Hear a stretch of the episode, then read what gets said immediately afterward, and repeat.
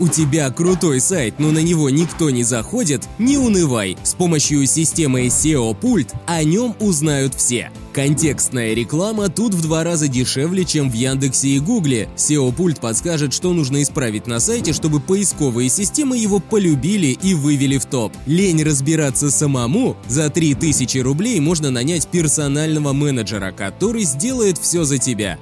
SEOPult.ru. Ссылка внизу.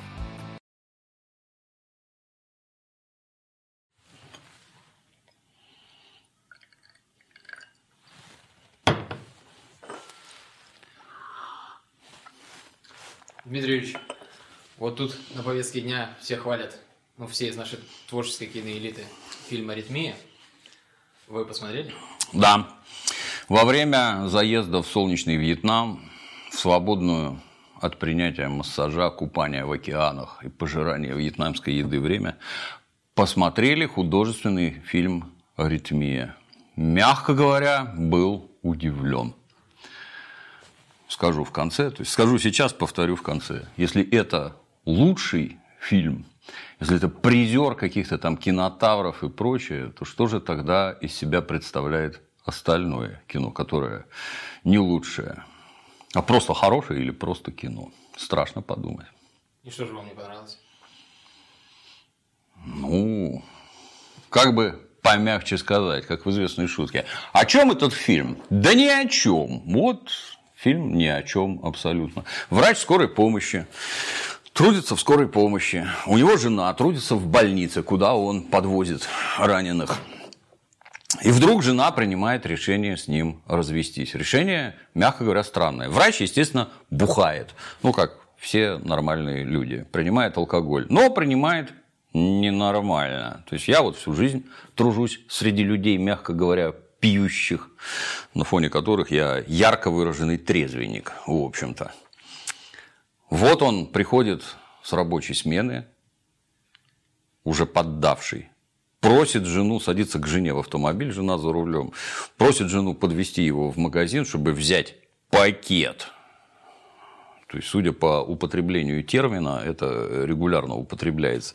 Берет пакет вина, начинает его прямо в машине жрать из носика, что я вот повторюсь, много людей, пьющих в моем окружении, я такого не вижу. Алкоголики, они все блюдут некоторый ритуал. Вот так нельзя пить.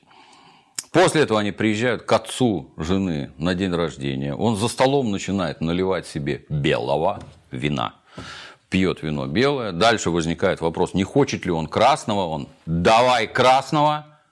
А, не-не-не, не надо. И показывает, водка есть. И дальше он жрет водку.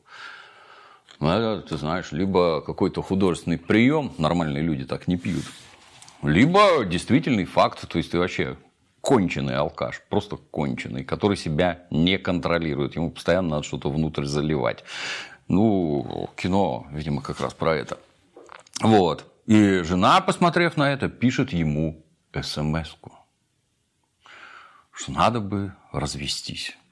Дальше они живут в одной съемной квартире, и она ему говорит, ну ты пока хату не найдешь, поживи, конечно, тут. Нетрудно догадаться, что будет дальше. Дальше там различные говнотерки, половой акт, регулярное сожительство, спанье в одной постели. Это типа дело идет к разводу. Ну, для тупых можно пояснить, что ряд жизненных проблем решается ровно одним способом – взмахом сабли, топора, чего там хочешь, кому как приятней. Мне больше сабля нравится. Вот раз, и одномоментно все рубится тут же. И поэтому оно прекращается. Ну вот, например, ты хочешь развестись, ну, разводись.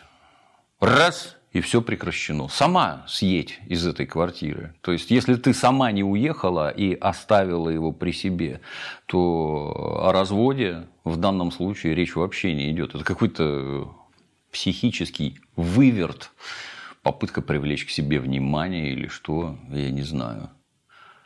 Так не делают. Ну и дальше из этого, собственно, разворачивается все кино. Какие у них непростые отношения. Непростые отношения, которые решаются вот одним щелчком, раз, и все прекратилось.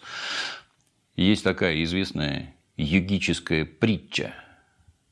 Жил-был индус, у него была жена, а у жены был брат, который много лет собирался стать йогом. И жена все время рассказывает мужу, какие решения принял ее брат, что он подумал, и что уже вот-вот, вот-вот, вот-вот, год, другой, третий.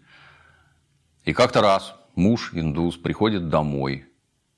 Ну, в соответствии со сказкой, муж раздевается до гола, а жена моет ему ноги в тазу. Усталый, он наработался, и жена должна помыть ему ноги. И вот он сидит голый на табуреточке, ноги в таз с горячей водой, а жена моет ему ноги и щебечет, что ее брат уже вот-вот, вот сейчас решающий момент, уже вот брат вот-вот станет йогом, вот он уйдет в йоги. А муж и говорит, в йоге так не уходят. Ну и жена, для которой муж, естественно, нет пророка в своем отечестве. Муж для меня авторитетный. Ну и а как же, а как же уходят в йоге? На что муж сказал, вот так. Встал голый, из таза и ушел в йоги. Вот так нормальными людьми решаются проблемы. А то, что в кино, это какие-то психически повернутые люди, которые вообще не понимают, как жить надо. Вот вообще не понимают. И далее кино состоит из двух частей. Первая часть, она же интересная, это как Врач скорой помощи приезжает на вызовы, с какими гражданами там сталкивается, что с ними происходит, как, какие решения принимает, там лечит, не лечит. Там он профессионал, толковый врач, ну, не гений, типа там доктор Хаус, то есть малолетний дебил, который глумится над окружающими, это про доктора Хауса. А нормальный врач, нормальный человек принимает решения, лечит людей. И вторая часть – это когда он возвращается, так сказать, в семью. В семье он ведет себя как малолетний дебил, то есть вот 15-летний дурачок, абсолютно безответственный, ничего не понимающий, ничего не желающий, какая-то вот, вот абсолютно бесформенное, тупорылое создание. Никак по-другому не охарактеризовать. Еще и при этом алкоголик, напомню. Вот. Ну и местами там у него кое-что на работе происходит. Это скорее к первой части, так сказать, что приходит новый начальник станции скорой помощи, который там новации, так сказать, реф... медицинские реформы проводит.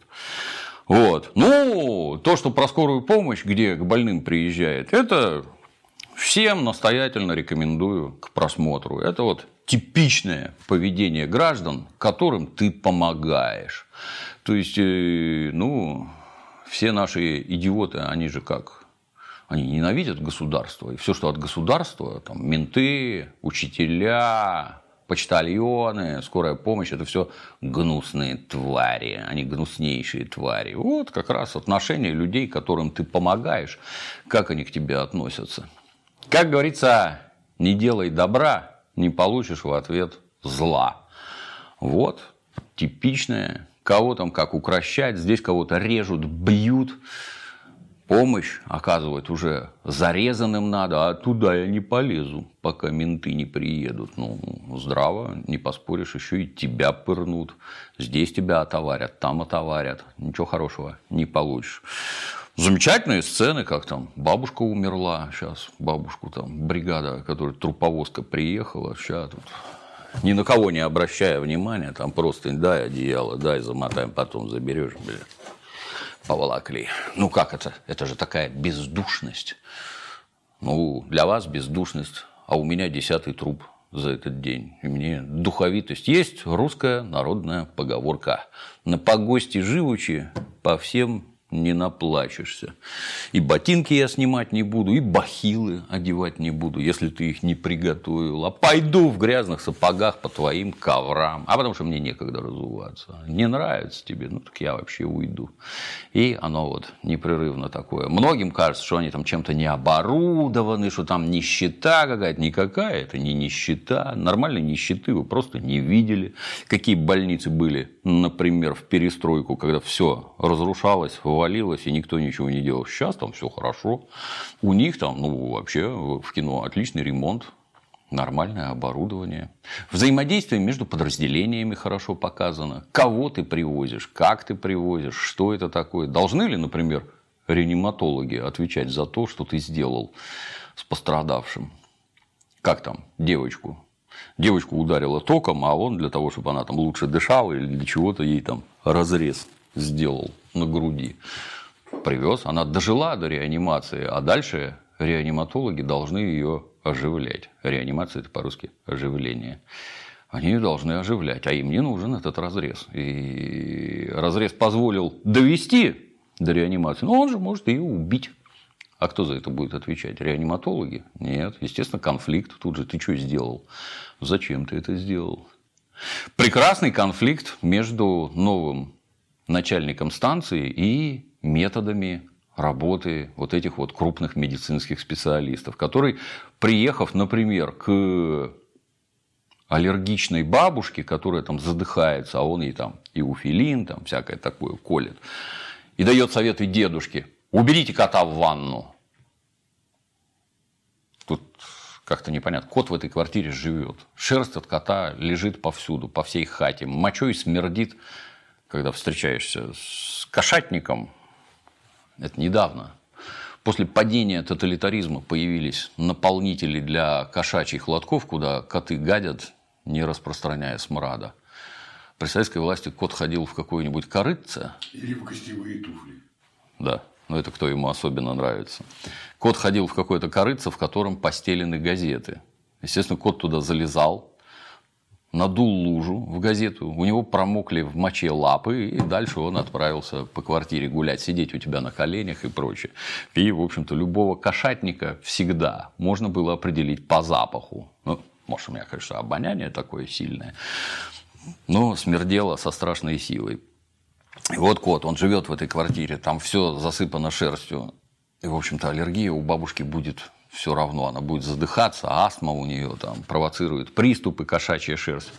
С одной стороны, непонятно, как она там живет. Ну вот у меня у родственников астма есть, если кота принести или сходить в дом, где есть кот, то там ты опухнешь сразу, приступ у тебя, и, в общем-то, этого достаточно. Котов быть не должно, а там он живет. А он, значит, врач. Он бабушку лечит, унесите кота в ванну. Это Подчеркну, врач скорой помощи. Да. Помочь. Это решение, в общем-то, да, унести кота в ванну. Все сразу пройдет, по всей видимости. То есть... А начальник станции требует. И вот он с этой бабушкой, врач сидит полтора часа и никуда не едет, потому что он спасает бабушку, у которой астматический приступ. Астматические приступы снимаются самыми примитивными, так сказать, средствами. В общем, не заслуживает обсуждения. Начальник станции требует, чтобы бабушку взяли за жопу и немедленно увезли в больницу. Твоя задача оказать первую помощь и отвезти к специалистам бабушку, чтобы с ней разбирались в больнице. Начальник станции требует, чтобы на одного больного уходило 20 минут. То есть это, по сути, получается санитарный транспорт. Приехали, посмотрели, надо тебя лечить стационарно или нет – Сделали укол, дали таблетку, еще чего-то там, и если надо лечить, везите в стационар, где с ним будут разбираться другие специалисты. Все это должно занимать 20 минут, говорит новый начальник. И за сутки дежурства вы должны отработать 20 вызовов. А доктор сообщает, ну мы же людей лечим, мы же там не по 20, мы людей лечим. И сидит полтора часа вот с этой бабушкой, у которой кот, который и уфилин там, и всякое такое. Полтора часа. А в это время он не доезжает до другого вызова, и там умирает другая бабушка. Ну вот разница между приступом астмы, от которых очень редко умирают люди, у которых приступы, они знают, что с этим делать, как бороться, и, в общем-то, смерть на пороге не стоит. Тяжело, неприятно. А человек умер. Ну, вопрос рождается. А зачем ты там сидел полтора часа? Тут ответ от других специалистов. А мы вот там не по 20 минут, мы людей лечим. Ну, начальник пытается объяснить, что людей лечат он в больнице. Везите их туда. Ну, там, а если умрет? На что тот уже в сердцах говорит. Вот умрет у них, а не у нас. И это, в общем-то, снимает с нас ответственность. Ну, опять-таки, опять-таки, для дураков непонятно, что это такое. То есть человек при любом раскладе умрет. И так, и так. Но если умрет у тебя, отвечать за это будешь ты. А так отвечать будут они.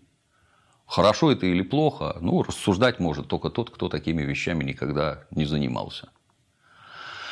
Плюс, естественно, у тебя возможности оказания помощи гораздо скромнее, чем в стационаре. Там и специалистов побольше, и оборудования больше, и средств побольше, и, в общем-то, надо вести туда.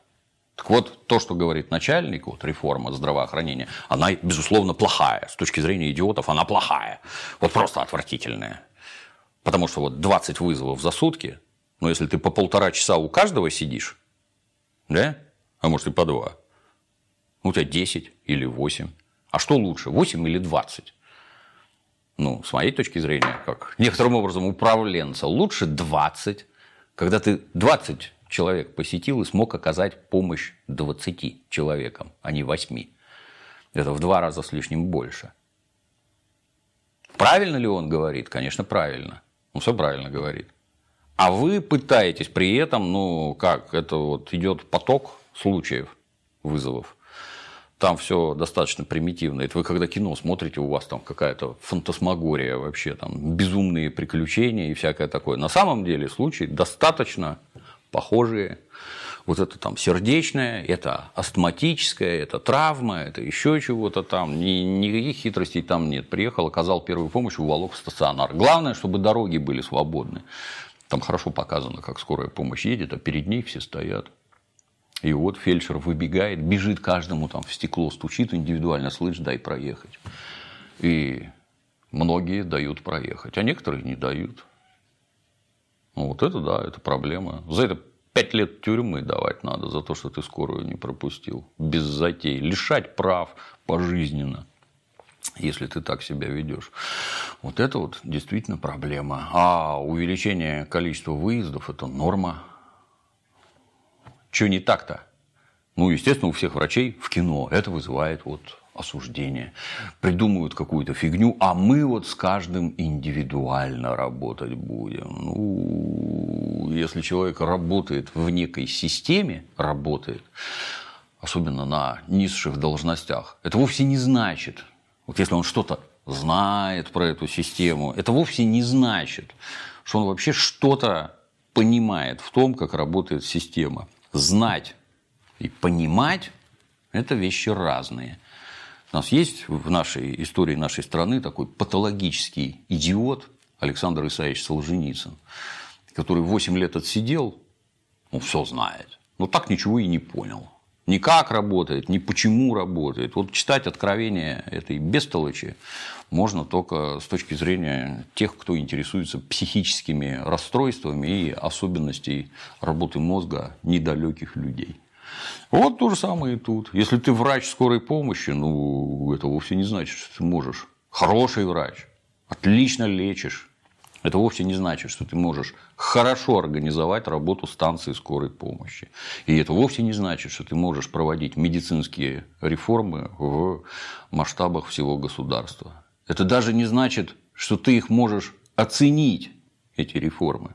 Что в фильме наглядно показано. Никто ничего не понимает. То есть вас подводят к тому, чтобы вы оказывали помощь квалифицированную как можно большему количеству людей. А вы из этого, как обычно, выковыриваете, что это бездушная государственная машина, ничего не понимающая в тонких и интеллигентных вещах. Она куда-то лезет грязными лапами, все ломает, крушит и людям вредит.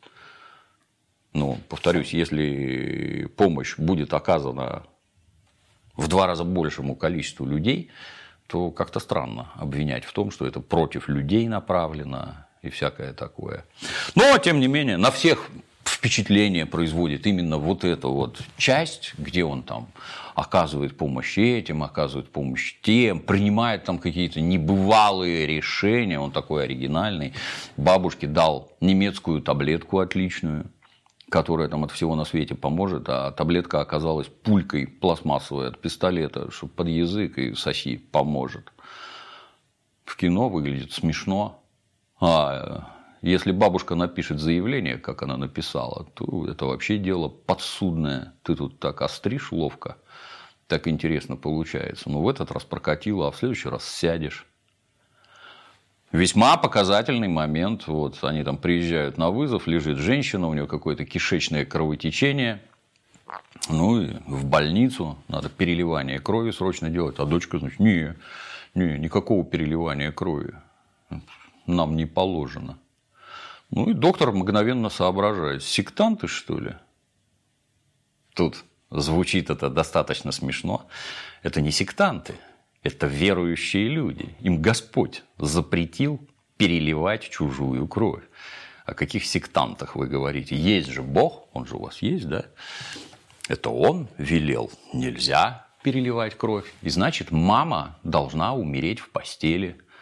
А, ну, выглядит это всегда смешно, поскольку, поскольку пока ты там кривляешься в своем этом пряничном домике, через который ты с Богом общаешься, это одно. А когда ты на пороге смерти, и тебе уже льдом в лицо дышит, Несколько меняется восприятие окружающего мира, и мама, лежащая в койке, говорит, да, да, да, я согласна, давайте переливание крови. А дочка, которая тверда в вере, нет, никуда вы ее не повезете. И тут доктор толкает ее в грудь, и сообщает, что сейчас ей рожу разобьет, отвалив в сторону, мы вот больного спасаем. Доктор, естественно, абсолютно прав. Потому что все ваши мракобесные заморочки, а это мракобесы натуральные, которые, что им Господь сказал. У них в священных книгах так написано. Врача это не сильно интересует, что там в ваших книгах написано. Берет маму, везет. То есть, это отпихнул, пригрозил рожу разбить. А она, как нетрудно догадаться, тут же пишет заявление. Так и так. Бил меня по лицу, угрожал сломать нос. Ну, то есть, там все это сразу в превосходных степенях. А маму, когда тащили по лестнице, хохотали, хохоча волокли по лестнице. Ну, в общем, там ад и Израиль. Это типичный пример того, как ведут себя благодарные граждане, которым ты оказываешь помощь. Неважно где, в милиции, в скорой помощи, там, без разницы. Они всегда себя так ведут в большинстве. То есть, вот это вот типичный неблагодарный скот, маму которого ты спас от смерти, а тебе в ответ вот такой, ты за это тоже сядешь благополучно. Там вообще исключительно тонкая грань. И в результате получается, что тебя начальник станции, он тебя просто за шиворот вытаскивает от уголовной ответственности.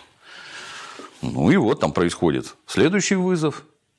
Играла девочка, каком-то там пригороде, и висящий электрический провод, она его зацепила, ее ударила током, на ней расплавила пластмассовую куртку, которая, естественно, тут же к ней приварилась. Вот, приехала скорая, что делать?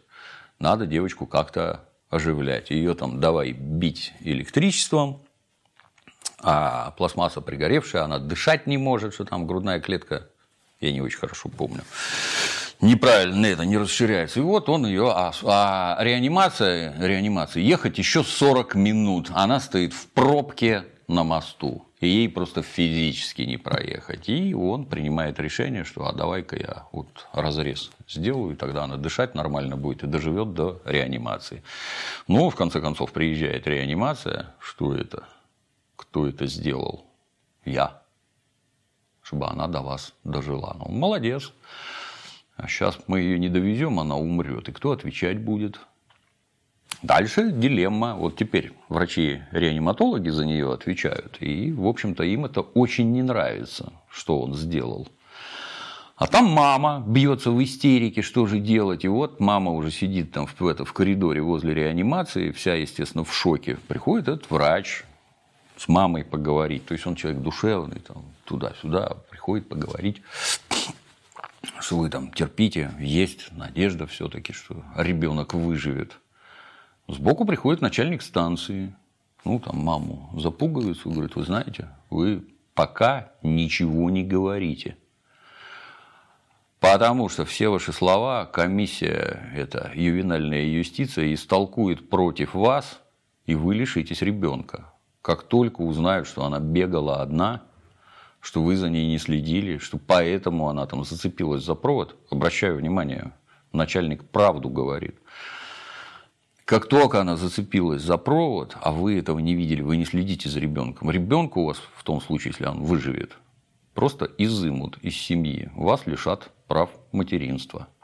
Тут сбоку подрывается доктор с криками «Да что же это такое? Да вы тут лжете!» Ну, начальник его за хобот, давай-ка отойдем. Вышли на лестницу, этот начинает орать про какую-то правду. А начальник станции, повторюсь, отмазывает его от уголовной ответственности, чтобы он не сел. И дело вовсе не в том, что начальник станции отводит беду от станции. Это невозможно разделить, что он там прикрывает собственную жопу, заботится о репутации подразделения и одновременно спасает этого доктора-интеллектуала от уголовной ответственности. Это все происходит сразу, одномоментно. Расчленить это нельзя. Если смотреть на это здраво, ну, умрет девочка. Да, такое бывает. И что? Кто виноват? Виновата мама, которая не следит за своим ребенком. Ребенок бегает где попало и попадает под электрические провода. Это мама виновата. Это раз. Ребенок остался жив, допустим. Кто виноват? Мама. Это ты не смотришь за ребенком. Но если ребенок умер, следствие, разбирательство. А в чем причина? И тут сразу про провода и про маму уже думать не будут, а вот разрез. Это ты его сделал, это ты ее убил. Вот реаниматологи, которые скажут, а ее привезли с разрезом, и из-за этого она умерла. Это ты ее убил. А может, реаниматологи такого не скажут. Получится, она просто умерла в реанимации. И, ну вот, кругом уголовная ответственность. И тебе это надо? Хочется задать вопрос. Но тем не менее, он лезет кулаками в рожу начальнику станции, что ты тут это, что ты такое ей говоришь. А начальник станции говорит ровно одно, чтобы мать сейчас не писала никаких заявлений о том, что произошло. Потому что, ну, как это обычно бывает, кто первый добежал до милиции и написал заяву, тот и прав. Так практически всегда бывает. И если она пойдет и напишет, то ты, милый друг, сядешь. Врач этот, начальник станции, предпринимает усилия, чтобы этот дурак не сел, а он, значит, лезет в рожу к нему с кулаками. Ну, хорошо, начальник станции бодрый. Угомонил сразу идиота. Ну, полежи, подумай. Если ты хороший, хороший врач, это вовсе не значит, что ты умный человек. Это вовсе не значит, что ты что-то понимаешь в административной деятельности, в уголовном законодательстве. Ты вообще не понимаешь, что происходит. Ведешь себя как дурак, поэтому тобой командуют непрерывно. Нужен пастух, который тебя пасет. Как в церкви. У них там паства, то есть стадо, и пастырь, то есть пастух, который определяет, куда стадо пойдет. Так везде. Ну и бестолковый доктор, мягко говоря, местами замумил вот своей глупостью, просто замумил. Ты вообще ничего не понимаешь. И коллеги твои точно так же ничего не понимают. Там один нормальный персонаж в кино, это фельдшер, который с ним ездит, такой суровый мужчина. Почти ничего не говорит, а если говорит, то по делу. Вот, как-то так. Многие спрашивают, что за табак. Табак называется в данном случае Давыдов роялти – это он. Как трубка называется, я не знаю, что это за трубка. Купил за полторы тысячи рублей какая-то дрянь откровенная. Дерево плохое, стыковка плохая, мундштук длинный, чистить неудобно. Но выглядит хорошо.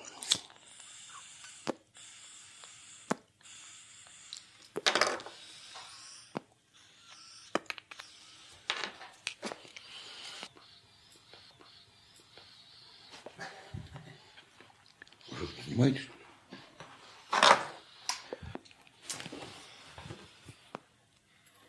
Ну вот смотрите, получается, сколько вы интересного рассказали, есть о чем поговорить по поводу этого кино. Но почему тогда вы в целом ваше впечатление отрицательное? Потому что главный персонаж отрицательный. Я говорю про то, что лично я думаю, когда смотрю кино. К кино это, как правило, не имеет никакого отношения. Это не про кино. Это про то, что я думаю, просматривая этот фильм. О чем говорить, не о чем говорить, это безотносительно. Фильм откровенно слабый. Он откровенно слабый. Потому что вот эти вот куски, где скорая помощь и что-то происходит, вот они интересные, да. Что происходит по жизни, неинтересно абсолютно. Абсолютно неинтересно. Вещи, мягко говоря, странные. Вот он остался жить в квартире, из которой жена предложила съехать. Живут они пять лет вместе. Я сильно сомневаюсь, что он вел себя по-другому до свадьбы, он точно так же бухал. И что он пять лет занимался чем-то другим, кроме алкоголизма. Работа и алкоголизм. Там хорошо показана среда, к которой лично я привык. Это когда ненормированный рабочий график, занятие совершенно конкретным делом, понятным, когда ты людям помогаешь. И это сопряжено с некоторыми особенностями. То есть, вот у него, например, хорошо, что жена работает там же, где и он. То есть, она все понимает, чем они занимаются. Почему происходит вот так, она это понимает. То есть, нет такого, когда товарищ оперуполномоченный раз в неделю дома появляется, и семья, она не сможет понять никогда, зачем ты так живешь, и зачем тебе семья, если ты ее вообще не видишь. А объединить это невозможно. Нельзя работать с 9 до 6 и два выходных в неделю. Просто нельзя. Поэтому в милиции на пенсию отправляют в 45 лет. И уходят на нее, как правило, с инвалидностью второй группы. От нервозности и прочий организм, как правило, мало у кого выдерживает. Вот. Это интересно, да. Ну, вот они прожили 5 лет вот она ему предложила съехать. Он сначала там на матрасике спит на кухне. Потом, естественно, перелезает к ней в койку. Трахаться не будем. Просто полежим. Известный тезис. Вот. Ну, а дальше, естественно, во время очередной пьянки среди сотрудников случается половой акт. Половой акт какой-то, мягко говоря, странный. То есть кухня, это как ее кухонная как она, как вот это называется, я не знаю. Столичный. Панель, да. Наверху висят шкафы. Дама сидит задницей на этой столешнице, на башке у нее шкаф, а он, значит, с ней стоя совокупляется. Ну, как-то я не знаю. Мы неоднократно совокуплялись по-всякому, так неудобно. Показано плохо. То есть полное отсутствие, ну, понятно, это не порнографический фильм, но как-то надо здраво подходить. И вот главный герой кончил и сообщает. Прикинь, а ты бы вот сейчас залетела. Это в рамках того, что они оба врачи и живут вместе пять лет. Вот сейчас бы залетела, ну, как-то я не знаю. Врачи, они, в общем-то, про организм человеческий хорошо все знают. Что как работает у женщины, как работает у мужчины, как надо предохраняться. И вообще э, рождение ребенка это совершенно осмысленный и продуманный шаг. Вот вы только что влупили по три стакана, оба откровенно пьяные, кривые. И ты врач, о, прикинь, сейчас бы ты залетела. И что, родился бы дегенерат у вас? Ты это имеешь в виду или что? Выглядит настолько странно, и тут она ему говорит. А я бы не залетела. Почему так думаешь? То есть вот вопрос говорит о том, что мы просто тут это наугад, как ночью по тайге, пялим друг друга, а результат непредсказуемый у врачей. А она ему отвечает, а я полгода назад спираль поставила. А до этого четыре с половиной года ты ничего не ставила, но залететь не могла. Да? Ну, какая-то ахинея вообще. То есть, это логически никак не объясняется. Пять лет был оральный секс. Или там только оральный. Непонятно, но нам не показали. Вот. И а вот она говорит, что она поставила спираль. Тут главный герой хватает манатки, только что не расплакался и бросился бежать. А она за ним, Вася, Вася, вернись. Блин, что это такое? Что это вообще? Ну, я так понимаю, И Вася появляется с матрасом, как всегда. Матрас ему родней. Ну, я так понимаю, вот в этой фразе, что его возмутило, что это не с бухты барахты, когда он напился а, в гостях у ее родителей в самом начале фильма, она лишь задумалась о разводе, а уже тогда стала подумывать о нем, и это его оскорбляет. Я так понимаю. Несмотря на все вот эти нюансы, которые вызывают вопросы, но смысл сцены такой, Семейная жизнь предполагает, на мой взгляд, предполагает некую ответственность. Например, надо пользоваться противозачаточными средствами. Если вы не хотите детей, то надо пользоваться противозачаточными средствами. Доктора про это неплохо знают.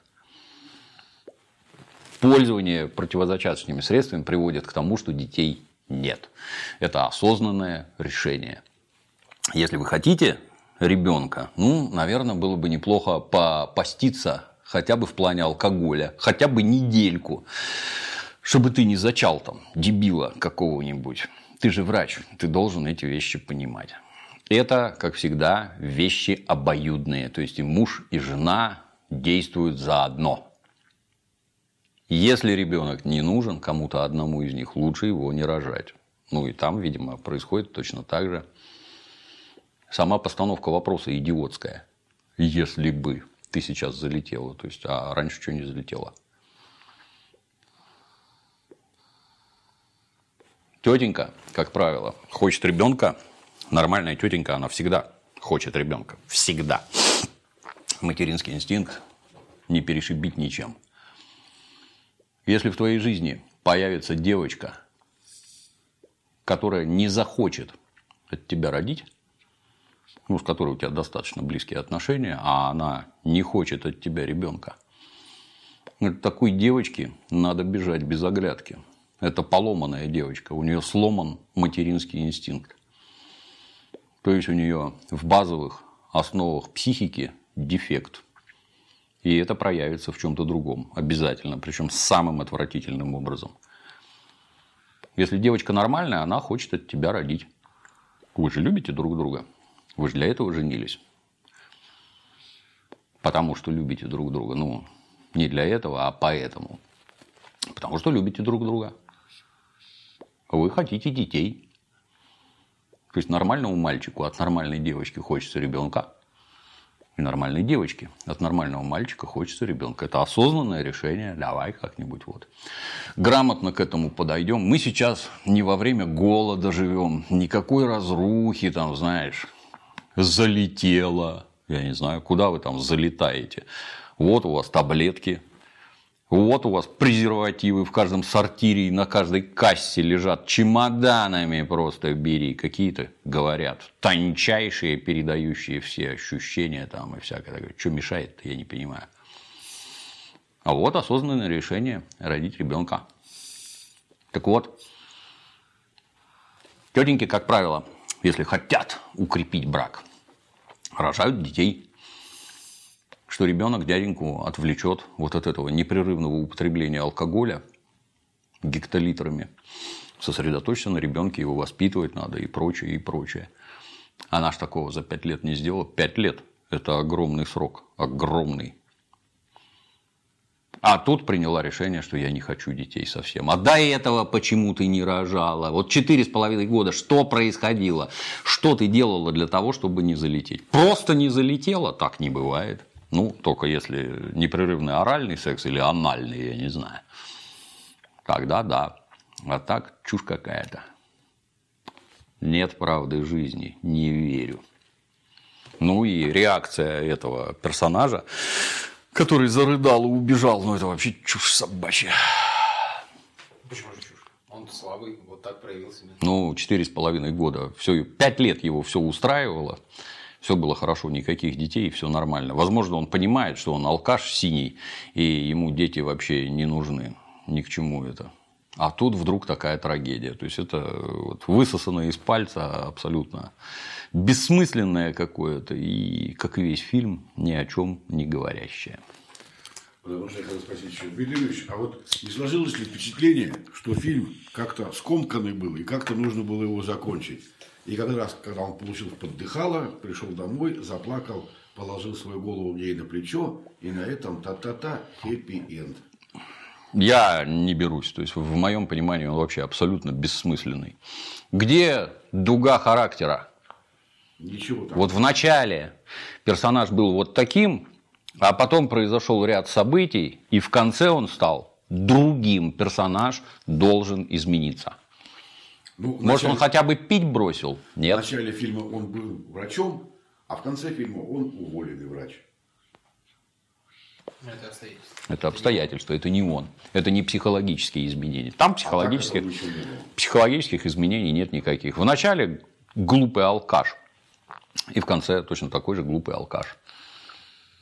Может, жена как-то изменилась. В начале была такая, в конце такая. Нет, такая же дура.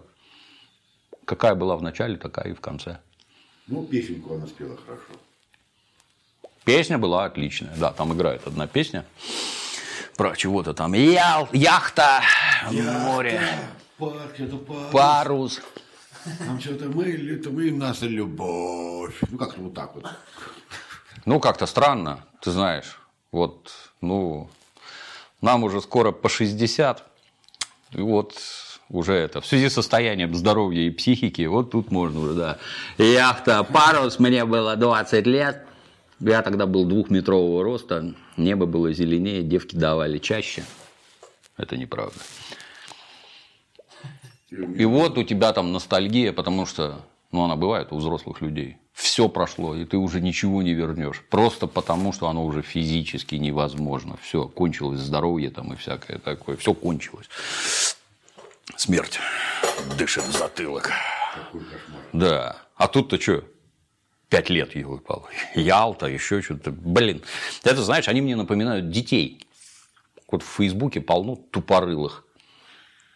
Недавно Новый год был, и все тупорылые страдали. Что-то вот скоро Новый год, а новогоднего настроения нет.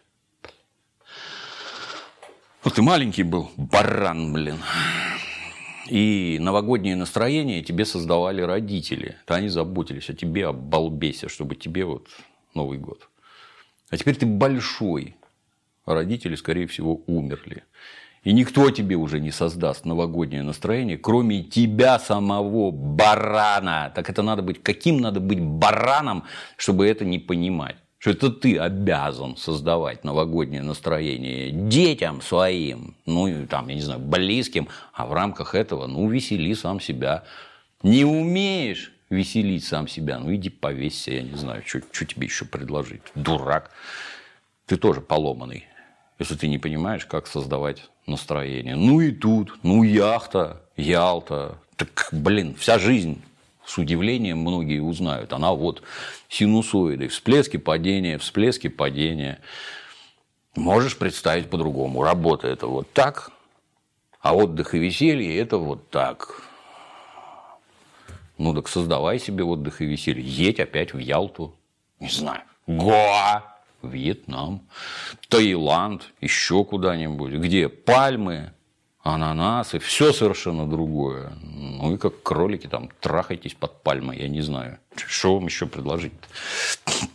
И опять будет хорошо. Возможно, не так. Но потому что любовь по первости, она как костер. Как в пошлой поговорке, чтобы костер не потух, надо в него подкинуть пару палок. А любовь, которая длинная, она уже как угли. Она не горит там безумным огнем, но жар гораздо сильнее от углей. Это разное. Ну и тем и другим надо подогревать это дело, поддувать воздух, я не знаю, включи пылесос, вставь туда, чтобы как у Данилы расплавился мангал. Ну, это надо организовывать самостоятельно. Никто, никто вместо тебя это не сделает. И чем вот эти вот сидеть там скорбеть, бля, вот яхта, парус там было, как хорошо, а теперь ничего нет. Сколько тебе лет, идиот? Ну, я не знаю, там по фильму, тридцатник, 35. Там еще даже это, никаких признаков поломки здоровья нет. До полтинника еще все нормально, шевелится и все как надо. Что тебе мешает-то там? Ну, я считаю, что это просто глупые люди. Ну, главный герой, повторюсь, он просто 15-летний вообще. Вот во всех, так сказать, проявлений, даже в профессиональных. Это 15-летний подросток, который вообще не врубается. Что как устроено и почему. Проблемы ну, какие-то высосанные из пальца. Они решаются, повторюсь, хочу развестись, раз развелась, все, съехала из квартиры, не надо с ним разговаривать, ты не хочешь с ним жить. До свидания, оставайся тут, я уехала. Зарплата есть, есть. Сняла другую квартиру, меньше, комнату, к папе поехала, еще куда-нибудь. Папа там не бедный, кстати, о птичках. Все, закончилась жизнь. Нет, ты так не хочешь, ты так не можешь, ты себе что-то придумываешь, какие-то оправдания. Оправдания, как дырка в жопе, есть у каждого. Чего ты о нем заботишься? Все, отрезанный ломоть, заботиться можешь дистанционно. Все. Зачем это? Этот дурак. Хочешь детей? Давай, заводи. Высчитывай цикл, прекращай принимать таблетки, выдергивай спираль. Вот тебе дети. Какие проблемы? А там сплошная глупость. Вот сплошная глупость. Вот за что не возьмись, глупость абсолютно все в этом фильме. Дмитрий а в чем секрет этого фильма, что все прямо такие отзывы, какие-то премии, какие-то хваленные статьи? Он же говорит, что там в ладоши все хлопают, все плачут. Наша богема. Это мы такие дураки не понимаем это. Вот фильм, получивший несколько призов на этом самом кинотавре, как я понимаю, там штуки три ему дали. Он соответственно, признается лучшим. Вот он лучший, он получил призы. Лучший не значит хороший. Лучший значит остальные еще хуже. То есть, что там за говно показывают, если вот это вот получает первые призы, я вообще как-то в некоторой растерянности. Я отечественным кино не увлекаюсь, на мой взгляд. После перестройки оно просто сдохло. Ни один наш творец, ни один, не считая Балабанова, но он не сильно при советской власти там это что-то снимал в силу возраста. Ни один творец ничего дельного после падения Советского Союза не снял. Вот из тех советских творцов. Бери любого. Никита Сергеевич Михалков. Глыба. Гранитный утес среди моря плещущегося говна. К ремесленным навыкам Никиты Сергеевича никаких вопросов нет. Он талант. Что снял Никита Сергеевич? Утомленные солнцем, бред сивой кобылы, какой-то солнечный удар, бред сивой кобылы. Что это за фильмы? О чем они? Нет худсовета, вы самостоятельно сделать ничего не можете. Комиссары в пыльных шлемах с маузерами ушли, а сами вы без комиссаров ничего не можете. Так, это, так кто главнее это был? Комиссары или вы творцы? Судя по всему, комиссары. Это они могли объяснить, про что снимать, как снимать и что из этого получится. И тогда получались отличные фильмы, собирали немалые деньги, огромное количество зрителей, если зрительским интересом мерить. Какой-нибудь Ильдар Рязанов, который снимал самые душевные фильмы на там, в финале Советского Союза. Самые душевные. «Ирония судьбы», которую там вся страна смотрит и пересматривает до сих пор. Служебный роман, менее, так сказать, ну, отличный. Жестокий романс. Нам, нас, наш с тобой, Дементий, любимейший фильм. Великолепный. Что вы сняли без комиссаров? Ничего. Только какой-то рвотный порошок. Может, вы кого-то вырастили? Кто вот ваш, так сказать, творческий наследник? Нет, никого не вырастили. Образовалась яма там, в 20 лет длиной которой ничего не происходило. И в результате эти, которым не давали творить в полную мощь, вот этим советским режимом, им не давали творить. Вот как Герману какому-нибудь, не давали творить. Когда не давали творить, снимал 20 дней после войны Проверку на дорогах. проверку на дорогах, да, мой друг Иван Лапшин и прочие. Гениальные фильмы. Дали тебе свободу. Снял какую-то оду говну. Весь фильм про говно от начала до конца. Называется «Трудно быть Богом». Все про говно. То есть ты содержимое собственной башки проецируешь на экран. Как тут странно видеть, что у тебя там говно, лично для меня. Я другое в твоих фильмах видел. Ну вот, образовалась яма, никого не вырастили. А учитывая то, что все в основном смотрят голливудское кино и телевизор, а и то, и другое носит, безусловно, идиотский характер, выращено поколение идиотов, которые будут снимать идиотию и хавать эту идиотию. Их все устраивает. Данный фильм, этот, аритмия, это, это, ну, я не знаю, с чем сравнить. Стоят камеры видеонаблюдения в универмаге, а там люди ходят. Ну вот взяли из камер наблюдения, нарезали кусков. Фильм? Да, фильм, безусловно. О чем? Да ни о чем. Ну вот и это такое же.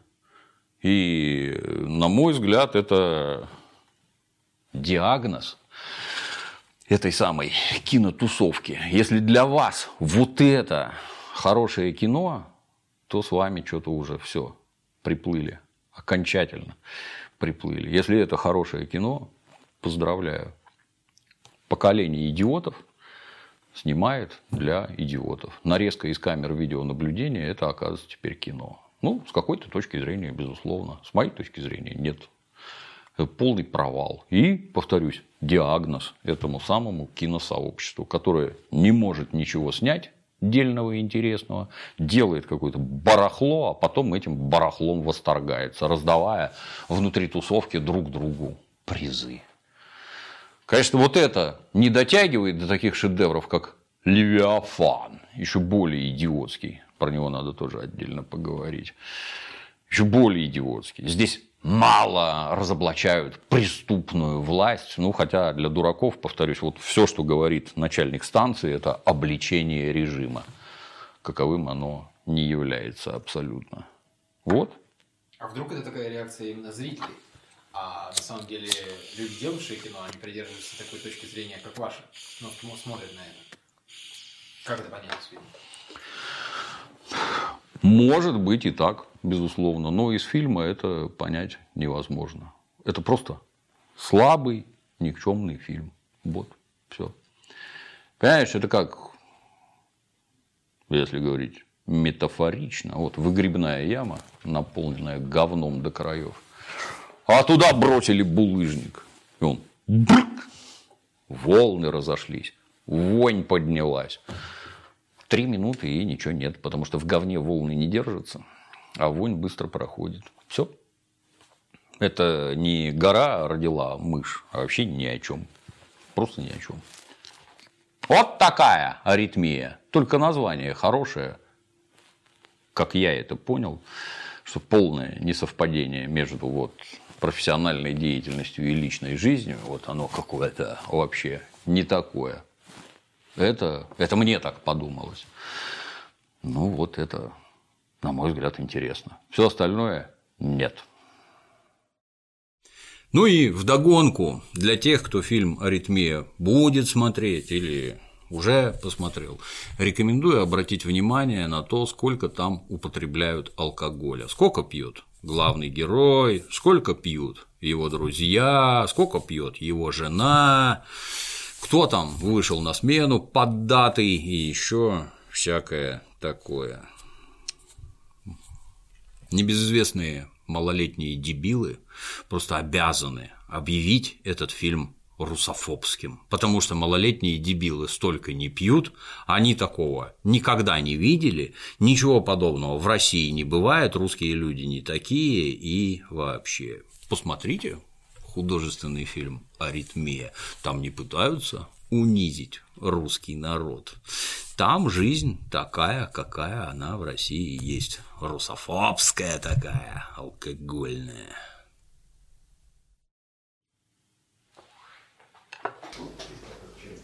Скажу только одно. Фильм хуйня. А на сегодня все.